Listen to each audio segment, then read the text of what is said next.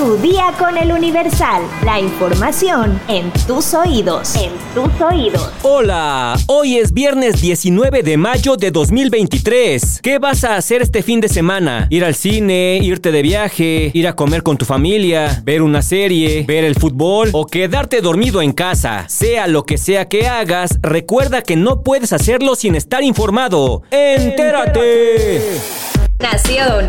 La elección a gobernador del Estado de México será el próximo domingo 4 de junio y ambas candidatas se encontraron este jueves 18 de mayo para exponer sus propuestas a la población. En el segundo debate entre las candidatas Alejandra del Moral de la coalición PRI, PAN, PRD, Nueva Alianza y Delfina Gómez de Morena, Partido del Trabajo y Partido Verde Ecologista, los temas que se abordaron fueron seguridad y justicia, economía y empleo, educación, medio ambiente y desarrollo sustentable. Con los votos en contra de los ministros Arturo Saldívar, Yasmín Esquivel y Loreta Ortiz, la Suprema Corte de Justicia de la Nación dio un revés al presidente Andrés Manuel López Obrador al invalidar por mayoría el decreto mediante el cual se clasificó a sus obras prioritarias como de seguridad nacional. En la sesión de este jueves, el Pleno de la Suprema Corte determinó que el acuerdo vigente desde 2021 afecta al derecho a la información e interfiere en las facultades de actuación del Instituto Nacional de Transparencia, Acceso a la Información y Protección de Datos Personales. La presidenta de la Corte, Norma Lucía Piña, afirmó que la reserva de información tiene un carácter excepcional, con base en los principios de transparencia y máxima publicidad establecidos en el artículo 6 de la Constitución. La ministra Piña consideró que el decreto del presidente López Obrador causa una reserva de información anticipada y generalizada, pues las obras y los proyectos que se catalogan quedan exentos de la regla general de transparencia y máxima seguridad.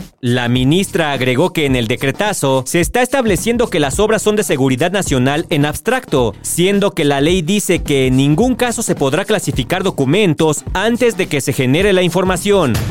Sin embargo, después de que la Suprema Corte de Justicia de la Nación invalidó el decreto de 2021 del presidente López Obrador en el que clasificaba sus obras prioritarias como de seguridad nacional, el Ejecutivo Federal hizo poco caso y emitió un nuevo decreto en el que clasifica al tren Maya, tren interoceánico y las obras de los aeropuertos de Palenque en Chiapas, de Chetumal y de Tulum en Quintana Roo como de seguridad nacional e interés público.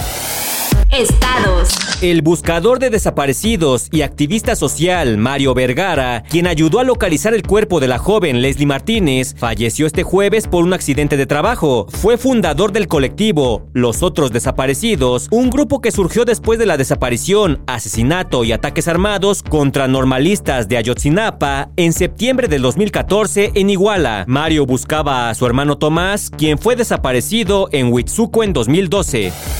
Mundo.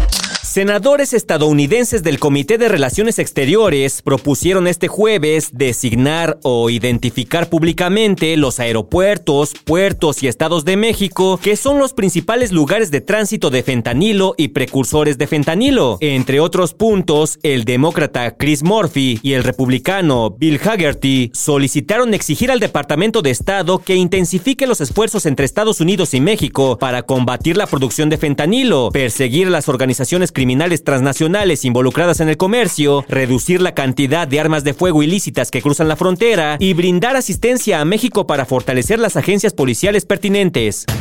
Cinco usuarios de TikTok interpusieron una demanda para revertir una prohibición al uso de la aplicación que planea implementar el estado de Montana, Estados Unidos. En su denuncia ante una corte federal en Missoula, argumentaron que la ley es una violación anticonstitucional a los derechos de libertad de expresión. Dicen también que el estado no tiene autoridad en temas de seguridad nacional. El gobernador, Greg Gianforte, promulgó el proyecto de ley el miércoles y señaló que la medida evitaría que el gobierno chino recabe datos privados e información personal de los residentes de Montana. La medida está programada para entrar en vigor el primero de enero de 2024. Si tú usas TikTok, ¿crees que te estén espiando los chinos? Deja tu comentario en Spotify.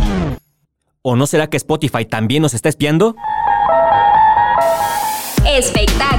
El actor Héctor Parra regresó a los juzgados del reclusorio Oriente para enfrentar un segundo cargo que le fue imputado, el de corrupción de menores. Esto después de la polémica que se armó el pasado 11 de mayo, durante la última audiencia, en el caso de abuso sexual que enfrenta. Como lo había anticipado la defensa de Parra, y a pesar de varias versiones que indicaban que el encuentro legal se aplazaría, alrededor de las 6 de la tarde de este 18 de marzo, dio inicio la comparecencia en la que no solo estuvo presente el histrión, también estaba presente su hija Daniela Parra y su representante legal. Además, también acudieron Ginny Hoffman, expareja de Héctor, y su hija Alexa Hoffman, quien lo acusó de agresión sexual en 2021. Tras varios minutos de deliberación, la defensa avisó que no hubo resolución y que la audiencia se reprogramó para el próximo 25 de mayo, por lo que el actor tendrá que permanecer en prisión. Alexa también ha mantenido informados a sus seguidores mediante sus redes sociales. En un video titulado Los dos juicios de Alexa, narró lo difícil que ha sido para ella enfrentarse a los medios de comunicación y a los comentarios ofensivos respecto a su papá. La joven también dice que lo más doloroso fue recibir mensajes de otras chicas diciéndole que también han pasado por este tipo de situaciones, además de las declaraciones de su padre en donde la revictimiza. No, pues qué difícil ser juez, ¿eh? ¿Ustedes qué creen? ¿Héctor Parra es inocente o culpable? Deja tu comentario en Spotify.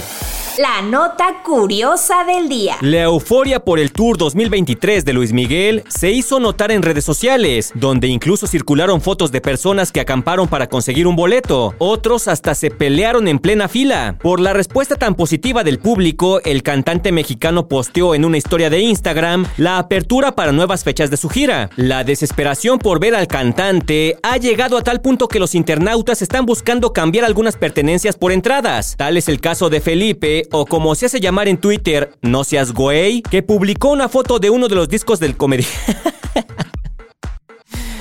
perdón, perdón, me dio risa es que Felipe publicó una foto de uno de los discos del comediante Yurem autografiado y dijo que lo ofrecía a cambio de dos entradas para ver a Luis Miguel. Cambio disco de Yurem autografiado por dos boletos para Luis Miguel hasta enfrente, aquí en León, Guanajuato. No negociable, trato serio. Si van a insultar, por favor abstenerse. Publicó en sus redes sociales. A ver, vamos a checar si vale la pena.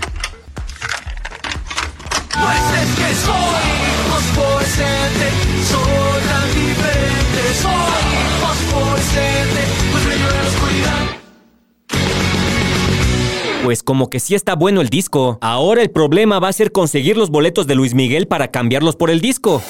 ¿Tú qué opinas? ¿Mito o realidad? ¿El aire acondicionado de tu auto hace que pierda potencia? Descúbrelo en nuestra sección autopistas en eluniversal.com.mx. Ya estás informado, pero sigue todas las redes sociales de El Universal para estar actualizado. Comparte este podcast y el lunes no te olvides de empezar tu día. Tu, día, con El Universal. ¡Vámonos! Tu día con El Universal. La información en tus En tus oídos.